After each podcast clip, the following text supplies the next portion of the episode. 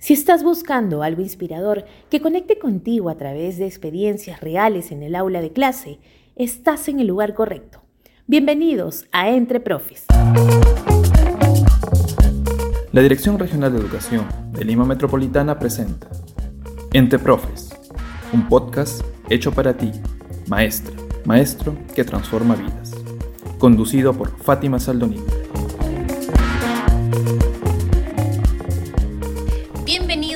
Entre Profes. Soy Fátima Saldonit y estoy muy feliz de poder llegar a todos ustedes a través de estas series de podcast que empezamos gracias a la producción de la Dirección Regional de Educación de Lima.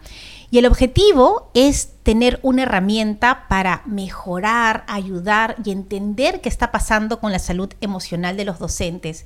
Desde aquí tengan la seguridad que todos los docentes van a tener un espacio para reflexionar, para contar sus historias y sobre todo para ser ejemplos de otros. Porque en situaciones de crisis lo que necesitamos justamente es saber las fórmulas que le funcionan a los otros para poder aplicarlas. Y sobre todo en un país tan diverso como el nuestro, que tenemos muchas cosas por enseñarles a nuestros niños, los líderes del Perú, los futuros líderes. Hoy tenemos un tema muy interesante. Vamos a hablar sobre el pensamiento creativo. ¿Qué es el pensamiento creativo? ¿A qué se enfrenta un maestro en el aula? Y para ello vamos a conversar con Andrea Ospina, una importante especialista que nos va a llevar por su mundo y por sus aportes. Y también estaremos con Melina Carguás, profesora de inicial de eh, la Casa Montessori de la UGEL 1, y con Rocío Montalvo, profesora de cuarto de primaria de la institución educativa 107 Daniel Alcides Carrión de la UGEL 6.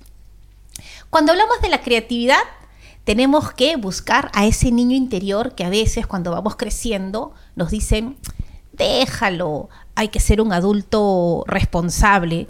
Y un poco recordamos al principito, ¿no? Que nadie lo dejaba eh, ser a este pequeño niño.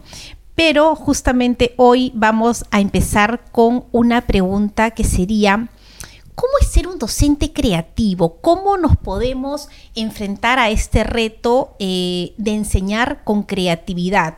Nuestros niños de ahora son nativos digitales, nosotros en la mayoría de los casos somos migrantes, ¿y cómo podemos enfrentar este reto para que el adulto pueda ir al ritmo, pero sobre todo con el lenguaje y el mundo lleno de imaginación de nuestros niños. Quiero darle la bienvenida a Andrea Ospina, ella es comunicadora social y periodista de la Universidad de La Sabana en Bogotá, de Colombia, y bueno, tiene muchísimos estudios de emprendimiento educativo vinculado a la tecnología, a la creatividad, ha trabajado en importantes instituciones y es gerenta de marca de Enseña Perú y tiene áreas muy importantes, cómo conectar a las personas con la educación a través de las historias del movimiento. Y bueno, a ella lo que más la reta es entender el mundo de las ideas para ayudar a otros con emprendimientos vinculados a la creatividad dentro de esta profesión. Así que, Andrea, bienvenida, un placer tenerte hoy aquí. Y la pregunta va de frente, ¿cómo ser docentes creativos? Fátima, muchas gracias por invitarme. Feliz de estar entre profes eh, y con esta gran misión de trabajar lo socioemocional en los maestros. Em, ¿Cómo ser docentes creativos? Tenemos enfrente a los mejores maestros creativos posibles. Los niños son expertos en creatividad, son, o sea, de ellos es que tenemos que aprender. Y nada nos conecta tanto con nuestra infancia como tener niños cerca. Entonces, el reto está en nosotros y no en los niños. Y creo que eso es súper importante, digamos, empezar así, em, porque al final tenemos que hacer un trabajo muy nuestro para seguir fomentando la creatividad en los niños. ¿no? Entonces, en los niños no hay que hacer grandes cosas para que sean creativos, más bien hay que aprender cómo no cortarles las alas de la creatividad. ¿no? Y hay una mirada que a mí me encanta, es la mirada de Luis Pesetti, él es escritor, actor, músico, dedicado a, las infancias, em, que nos dice que por qué no vemos a los niños, nos propone ¿no? ver a los niños como migrantes de este tiempo. ¿Qué significa eso? Pensemos en una persona migrante. Yo llevo en Perú 10 años, ¿no? Una persona migrante llega a un mundo que ya está consolidado, donde hay formas, donde hay cosas que se ven bien, donde hay cosas que se ven mal, donde hay cultura, donde hay un idioma, donde hay jergas, ¿no? Eh, Y entonces cuando nosotros estamos cerca de un migrante, ¿qué hacemos? Le ayudamos todo el tiempo, ¿no?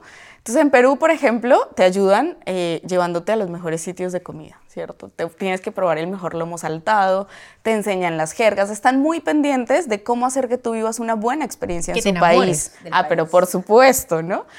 Eh, y entonces cuando estamos cerca de los niños, si tenemos esta mirada de enseñarle a este niño y mostrarle a este niño lo mejor de este mundo, pues vamos a poder, digamos, como adultos acercarnos mucho más a ellos, ¿no? Tener una mirada mucho más empática de lo que significa ser niño, porque cuando yo como niño o niña llego al mundo, no sé qué está bien, no sé qué está mal, no sé cómo es sentirse frustrado, tengo 500 mil preguntas, estoy descubriendo el mundo, tengo mucha curiosidad, que es la base de la creatividad, entonces si toda esa curiosidad de repente me dicen, ay, ¿por qué es así? Porque sí, eh, yo voy apagando esa chispa, ¿no? Y es, empecemos por ahí. Y eso es muy importante lo que estás diciendo porque muchas veces suponemos que el niño tiene que entender el entorno y tiene que darse cuenta, porque sí, de lo que yo le digo incluso sin palabras. O sea, el adulto ya parte desde la idea de que el niño tiene que entenderme con una mirada o con un gesto, ¿no? Y hay decodificaciones distintas. Exacto.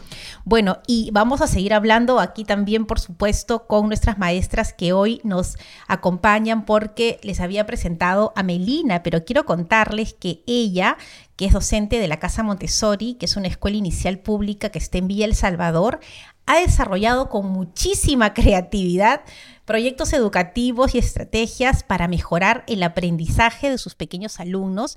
Y realmente yo quiero que le escuchen porque su propuesta eh, nace del corazón, ¿no? de la experiencia, del darle lo mejor a sus niños.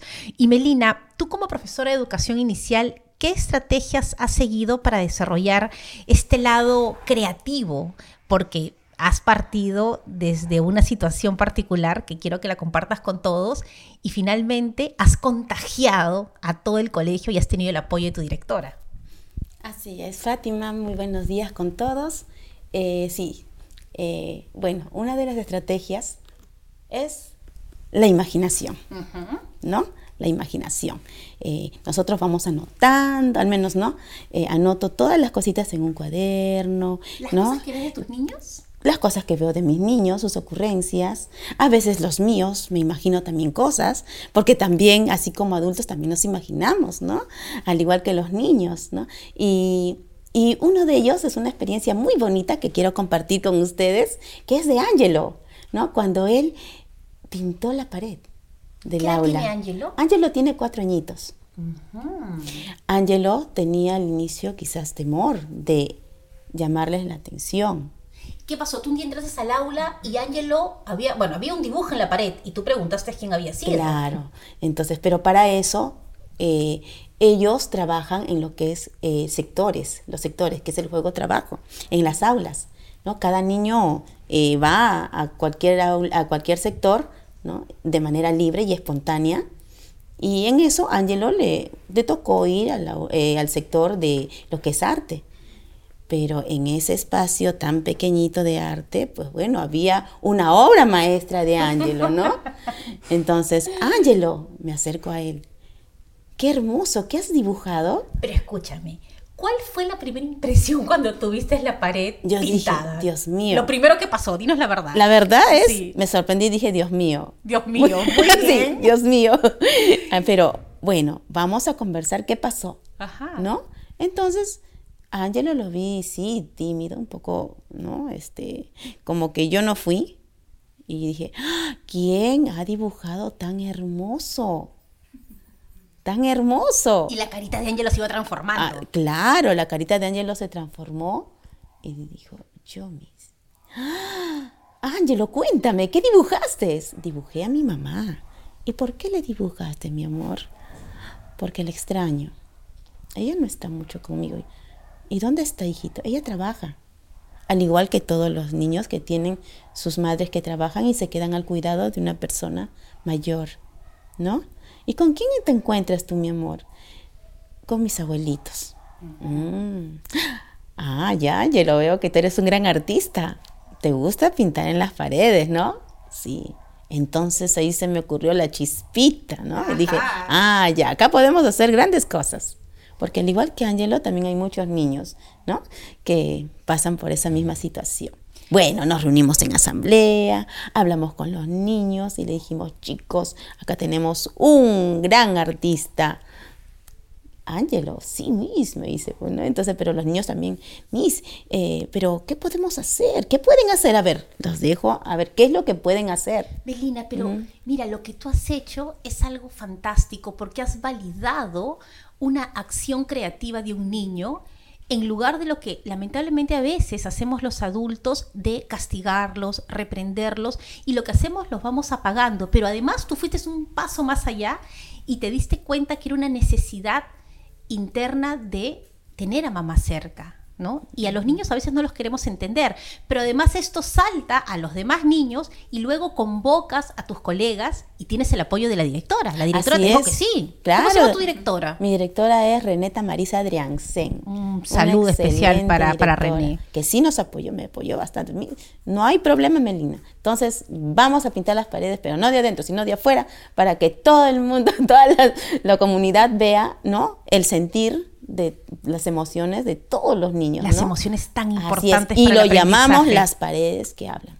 Las paredes que hablan. Así es. Bueno, es que hay que validar, hay que validar las emociones de los niños porque muchas veces no nos damos cuenta que ahí está el secreto para que tengan todo el éxito que pueden eh, ellos lograr. Vamos a, seguir vamos a seguir hablando con Melina, pero también quiero presentarles a, a otra profesora que realmente eh, ha estado trabajando de una manera muy importante. Pero antes de, pasar a ella, me gustaría, Andrea, que nos des tu opinión como especialista sobre este trabajo que Melina viene realizando. Eh, ¿Por dónde ha ido y, hacia dónde debería de, seguir avanzando? Melina ha dicho cosas súper interesantes. Eh, que muchas veces pasamos por alto, ¿no? Melina ha dicho, se me prendió una chispita, ¿no? Eh, ¿Qué significa que se te prenda una chispita? ¿no? ¿Por qué se prende una chispita? Porque a veces decimos, a mí no se me prende ninguna chispita. Y también Melina ha dicho, o sea, lo primero que ella sintió fue, ay Dios mío, eh, pero no fue lo primero que expresó, ¿no? Entonces primero se dio tiempo también para conectar con su emoción eh, antes de conectar con la de Ángelo, ¿no? O sea, me sorprendí, respiro y pienso que voy a hacer frente a esto que estoy viendo que claro, el soy un ser humano, claro, reacciono, me sorprendo, me da miedo también. Exacto, entonces em, conectar con nosotros mismos a nivel creativo es súper importante cuando estamos acompañando la creatividad de niños, niñas, jóvenes, adolescentes. ¿Y qué significa conectar con nuestra creatividad?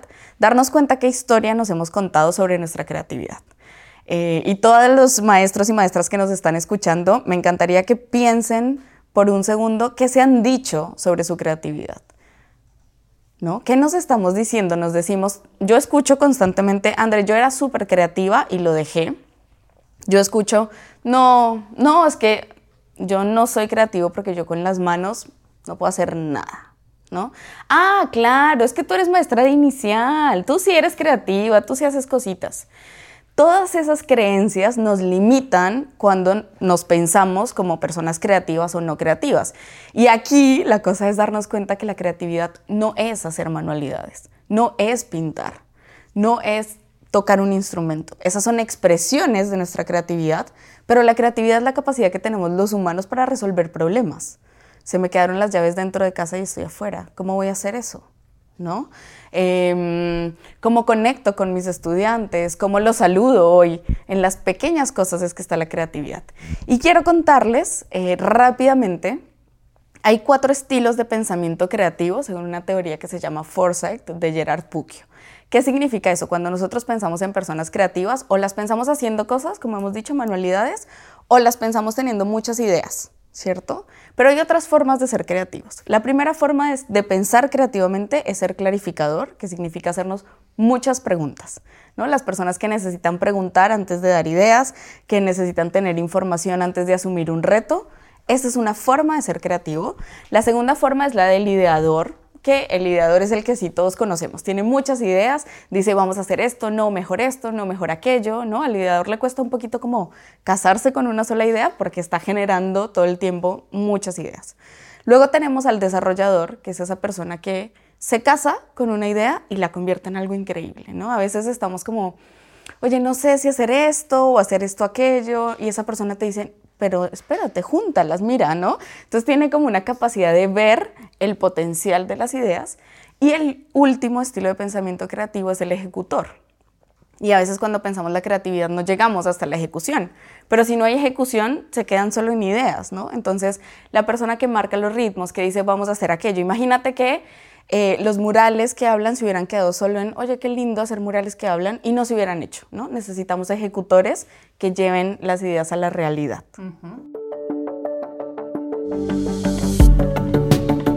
¿Ya conoces los cuatro lineamientos de gestión educativa para Lima Metropolitana? Metas de aprendizaje, para entender y acompañar los aprendizajes. Certificación múltiple, para la empleabilidad e inclusión económica. Bienestar en la comunidad educativa, para escuelas sin violencia. Gestión escolar autónoma, para atender las necesidades del entorno. Porque queremos que nuestros estudiantes logren sus proyectos de vida. Conoce más en drel.gov.pe.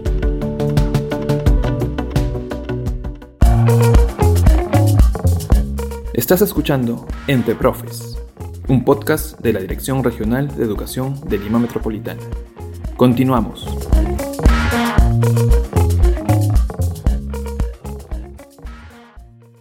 Ahora, Melina, ¿tú qué has sentido luego de toda esa experiencia con tus niños? ¿Qué mirada tienen hacia ti y qué estás logrando con ellos? Wow, se logran muchas cosas. Es que tendrían que ver los ojos así emocionados de Melina. Sí, veo que ellos, eh, uno que te tienen más confianza, se acercan más a ti, te cuentan sus, sus necesidades, ¿no? Tienen ese, ese, esa apertura, Y aparte de ellos, ves cómo poco a poco ellos se abren hacia ti más de lo que muchos quisieran, ¿no? hasta los mismos padres en casa a veces no son así con sus niños, lo cual ellos quisieran ser con, sus padres es que yo creo que es un gran ejemplo, Melina, de lo que nos estás diciendo. No debemos etiquetar a nuestros niños cuando tienen alguna acción, más bien hay que abrir nuestra mente, romper los paradigmas y darles las posibilidades como tú lo has hecho.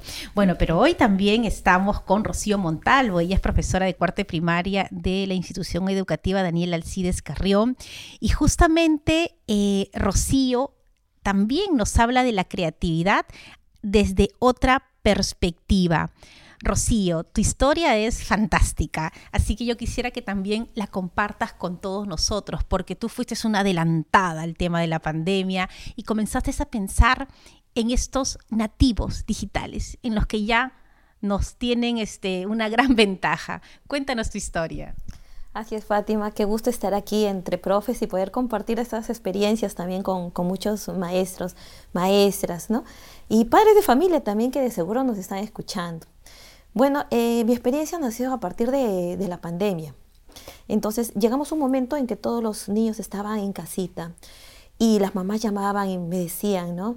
Mi chío, ocurre que mi niño llora mucho, quiere salir porque nosotros ya teníamos planeado un viaje, un viaje a provincia y ahora como todo está cerrado no pueden salir, solamente los tenemos viendo la televisión o el internet y eso me preocupa mucho. Entonces, a raíz de esto, fui comunicándome con, las mamitas y preguntándoles cómo estaban los niños en esta temporada. Y era un común denominador, ellos querían salir. Entonces, em, cuando hablamos de creatividad, creo que la creatividad también nace a partir de una necesidad. Entonces, esta necesidad que tenían los niños era de poder salir, pero nosotros teníamos que cuidarlos, protegerlos. Entonces ahí em, nace, nace esta idea de decir, quiero llevarlos a ese viaje que ellos querían realizar. Quiero que vayan a la costa, a la sierra, a la selva. Quiero que vayan. ¿Cómo lo realizo?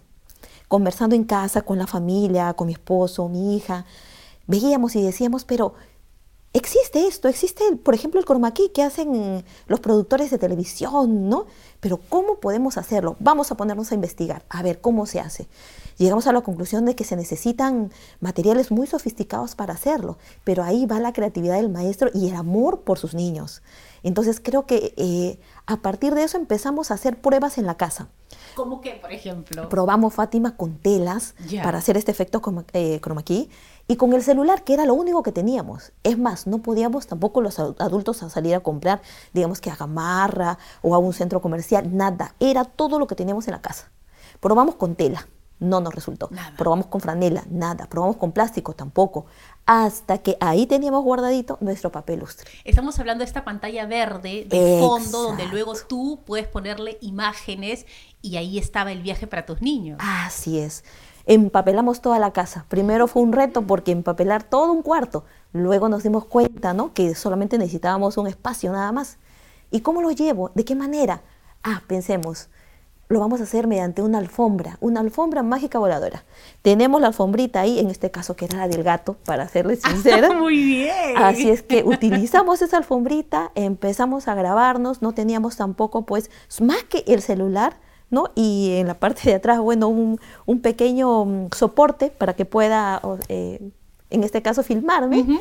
Y luego ya pues este, empezamos a grabar y los llevé a... ¿A, qué lugar la primera vez? ¿A dónde A fueron? Tarapoto. Ahí no fuimos la primera vez porque fue mi primera niñita. Ella era de la selva y ella quería ir a ese viaje, a ver a la abuelita, a conocer ¿no? más acerca de, de la selva. Así es que nos, me coloqué ahí en Tarapoto, los llevé a ellos, les decía, y también es muy importante el lenguaje que, que nosotros realizábamos. Acompáñenme a esta nueva aventura. Ahí fue que nació Aventuras Pedagógicas. Y esto fue eh, replicado por muchos maestros. Y para mí esto fue una felicidad enorme. La primera plataforma que yo tuve para, mm, para presentar estos videos fue la UGEL 06. Entonces fue la apertura de la UGEL de plasmar estos videos y luego fueron replicados, pero muchísimas veces. Y ya las maestras empezaron a utilizar, ¿no? Fuimos también conversando con ellas a través de diversas plataformas cómo se realizaba este efecto y lo, y lo hicieron. Entonces ya podía llevar yo a mis niños a la costa, a la sierra, a la selva. Es más, eh, con- eh, colocar contenidos muy importantes. Por ejemplo, la contaminación ambiental. ¿Cómo están haciendo los niños en este momento? ¿Qué están haciendo los animalitos? ¿Qué podemos hacer para cuidarlos? En este caso, poder este, cuidar lo que es la contaminación. Claro, porque los niños necesitan ver eh, la educación tradicional de la pizarra con la lámina. Es una educación que ellos no la comprenden porque están acostumbrados a las imágenes, al movimiento. Y tú has aplicado conceptos que tenemos en casa y no nos damos cuenta. El involucrar a la familia, el sacrificar un pedazo de tu casa por la educación de tus niños y sobre todo partir también, miren, igual que en el caso de Melina Chio, tú has partido desde una necesidad de tu niña que quería viajar, quería ver a los abuelos y tú dijiste, pues el viaje te lo doy yo. ¿Cómo podemos ver esta creatividad, eh, Andrea, que nos trae Chio? Bueno, sigamos, estamos hablando eh, de cómo conectamos con los niños, ¿no? Cómo aprenden los niños. Entonces, ahora, eh, en lo que nos contaba Rocío, hay varios elementos súper interesantes, súper claves. Primero ella decía cómo conectamos con las necesidades, lo que los niños quieren, las pasiones, lo que les gusta, lo que les interesa. Entonces aquí quería contarles de eh, una metodología del MIT que nos dice que si durante toda nuestra vida nosotros aprendiéramos como aprenden los niños de inicial, la creatividad nunca se nos apagaría, ¿no? Y para eso hay cuatro Ps. La P de pasiones, aprender con lo que nos apasiona, con lo que nos gusta, con lo que nos llama la atención, con lo que conectamos. La P de pares, aprender todo lo posible entre pares, ¿no? Con mis amigos, con mis hermanos, con mis primos, con mis compañeros del colegio, con mis compañeros docentes, ¿cierto? La P de proyectos, entonces proyectos que tengan un inicio, que tengan un fin, que tengan una pregunta que queremos contestar, queremos viajar por todo el Perú, por dónde queremos viajar, a dónde vamos a ir, ¿cierto? Y finalmente la P de play, que es juego. ¿Cómo hacemos para no olvidarnos lo importante que es jugar y conectar con esa imaginación, con esa aventura, con eso que me emociona del aprendizaje? Ahora, luego de esta experiencia, ¿qué es lo que te han enseñado tus niños? Porque hay una retroalimentación, ¿no? Tú les entregas algo, ellos lo reciben, lo procesan y luego regresa a ti. ¿Qué ha sido lo más emocionante de, de- este trabajo íntimo del niño contigo? Hay una conexión muy especial. En estos tiempos de la pandemia ellos necesitaban ver a su maestra de alguna manera, no solamente por audio, sino de manera, este, a través de las pantallas, a su maestra de aula. Entonces creo que, que la relación eh, que hemos eh, tenido con nuestros, con nuestros niños ha sido muy fuerte. Y es más, a través de esto ellos veían, ¿no? Decían, ah, estoy viendo mi serie, ahora quiero ver la hora de la Michio, quiero ver esta hora. Entonces era que al siguiente día ellos están motivados en prender la, eh, computadora o el celular y ver esto.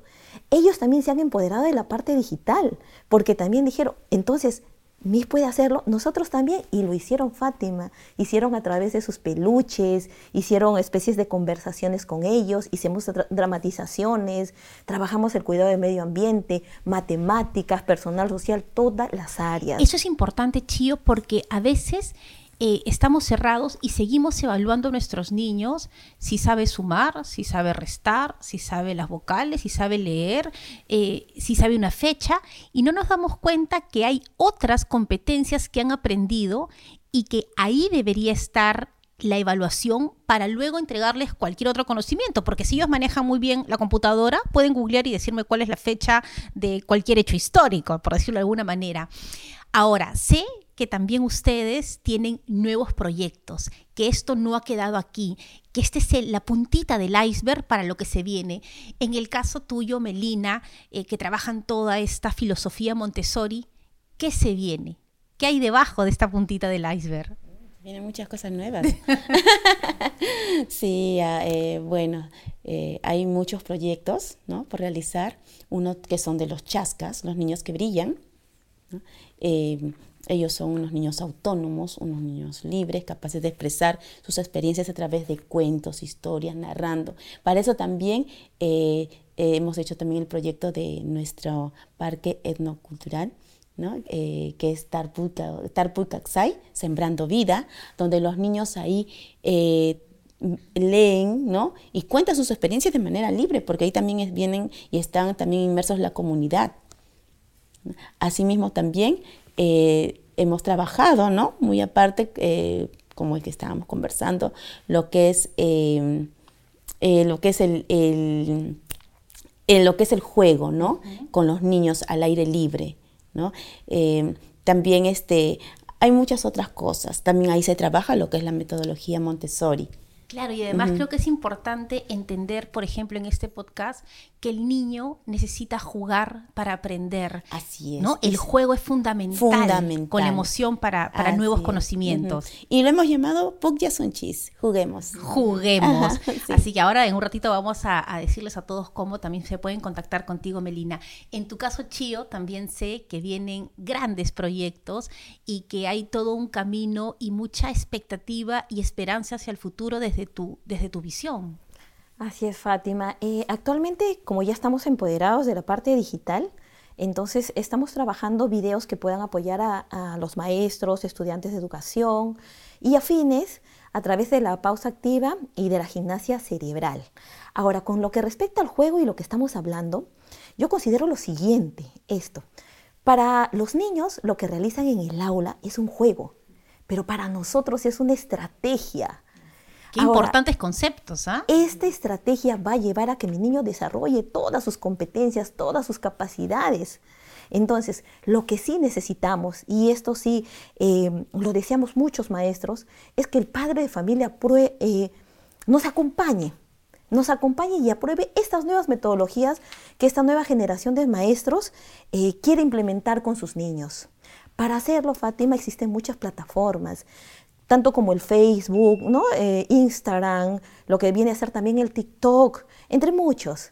Las plataformas están hechas para poder replicar experiencias de manera positiva. Se han hecho para eso. No podemos tampoco cerrar nuestra visión a lo que los niños tienen ahora.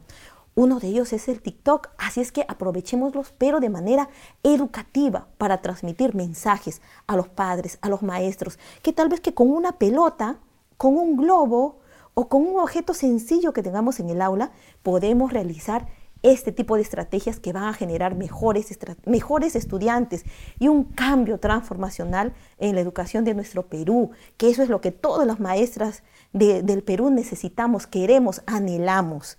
Eso es lo que deseamos. Nuevos, eh, nuevos cambios en educación ¿A través de qué? De que nuestros padres nos apoyen, nuestros directivos nos escuchen. Y yo quiero agradecer mucho a los directivos de la institución educativa 107 Daniel Alcides Carrión por esa apertura que nos dan para poder realizar estas metodologías. Justamente este podcast es para ello, para tener un espacio donde conversar y no solamente que quede en una simple charla, sino que nos llame a la acción. Y qué importante estar juntos con los especialistas. Y Andrea, tú también, eh, ya para cerrar este, este episodio, un poco me gustaría que desde tu visión nos hables de estos proyectos, estas proyecciones que tienen tanto Melina como Chío. Bueno, es súper emocionante escucharlas, en verdad, ¿no? O sea, yo voy todo el tiempo entre el mundo de la creatividad y el mundo de la educación Em, y creo que lo que más me emociona de escucharlas es ver cómo ellas conectan con otros docentes, que en el fondo también, como acabas de decir Fátima, es el fin último de este podcast, ¿no? Qué importante es que lo que se hace en un, aula pueda salir al cole, pueda salir a una red de coles, pueda salir a la región, no se quede en una buena práctica del docente con sus estudiantes. Qué importante es que redescubramos el desafío educativo a través de las historias de los docentes. Qué importante es que aprendamos a comunicar para inspirar.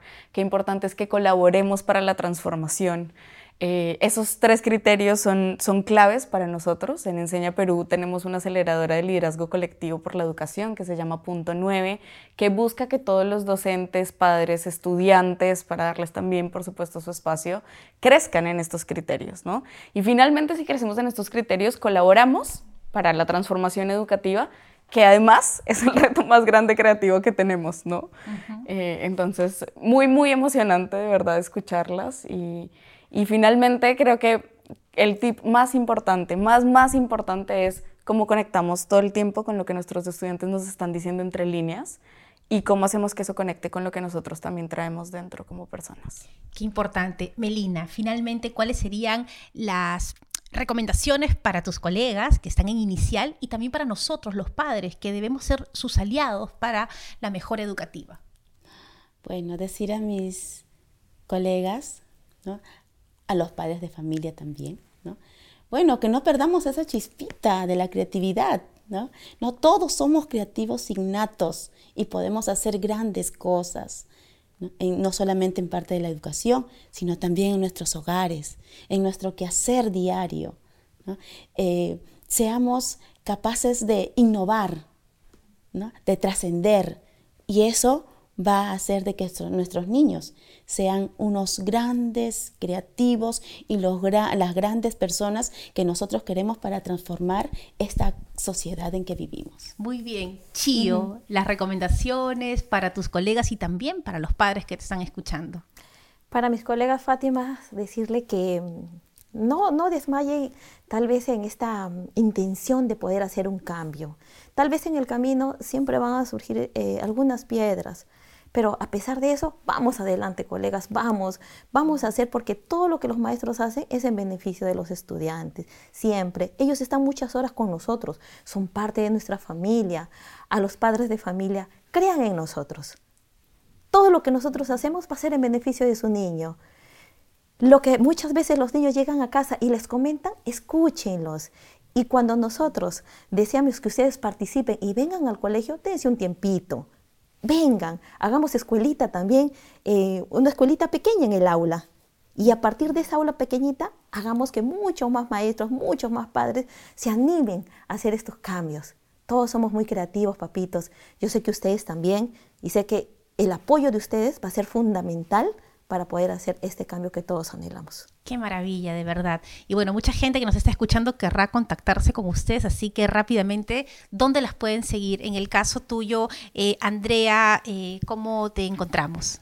Bueno, mi cuenta en Instagram es andreag.spina, la de Enseña Perú es arroba ensenaperú.org o la web es igual. www.ensenaperú.org. Estuvo muy bien. Y también mis Melina, como le dicen de cariño sus, sus, sus pequeños, ¿dónde la podemos encontrar? ¿Está en qué red? Melosita. Melosita, ah, muy bien, Miss Melosita, ¿no? Está bien. Los niños nos van poniendo unos nombres fantásticos y hay que aceptarlos con todo el amor. A ver, Miss Melina, sus redes. a través de mi correo electrónico, ¿no? xmelita.hotmail.com, ¿no? Y también a través del Facebook, ¿no? Como Melina Carvas Aguilar. Melina Carguas Aguilar. Muy bien, ahí la pueden seguir a Miss Melina y a la Miss Chio, cómo encontramos toda la información para también un poco aplicarlas en nuestras aulas. Bien, Fátima, los espero a todas en el fanpage Miss Chio Aventuras Pedagógicas. En YouTube también estamos como Rocío Montalvo, Aventuras Pedagógicas. Y ahora, hace poquito nada más empezamos. Empezamos con 22 eh, seguidores, ahora ya vamos por los 2000 en una semanita. Y estamos en el TikTok también como aventuras pedagógicas. Muy bien, muchas gracias a cada una de ustedes por acompañarnos y a todos los que nos están escuchando. Gracias por ser parte de Entre Profes. Estamos aquí para quedarnos, para hacer un espacio, para conversar, para reflexionar y sobre todo por el bien de la educación. Tenemos tantas herramientas, creatividad, como hemos visto hoy. Tenemos a unos niños y jóvenes maravillosos que nos necesitan. Y sí, pues hay que romper el paradigma. ¿Es difícil? Sí, pero si estamos todos unidos podemos hacerlo. Recuerden que este podcast llega gracias a la Dirección Regional de Educación de Lima y nuestro objetivo es ser esa herramienta para mejorar la salud emocional de los docentes. Soy Fátima Saldonit y nos reencontraremos en el próximo episodio de Entre Profes.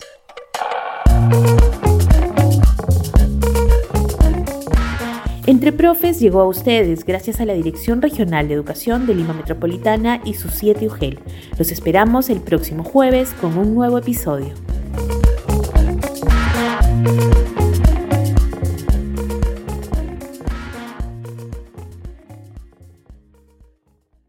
Dirección Regional de Educación de Lima Metropolitana. Ministerio de Educación. Siempre con el pueblo. Bicentenario del Perú 2024.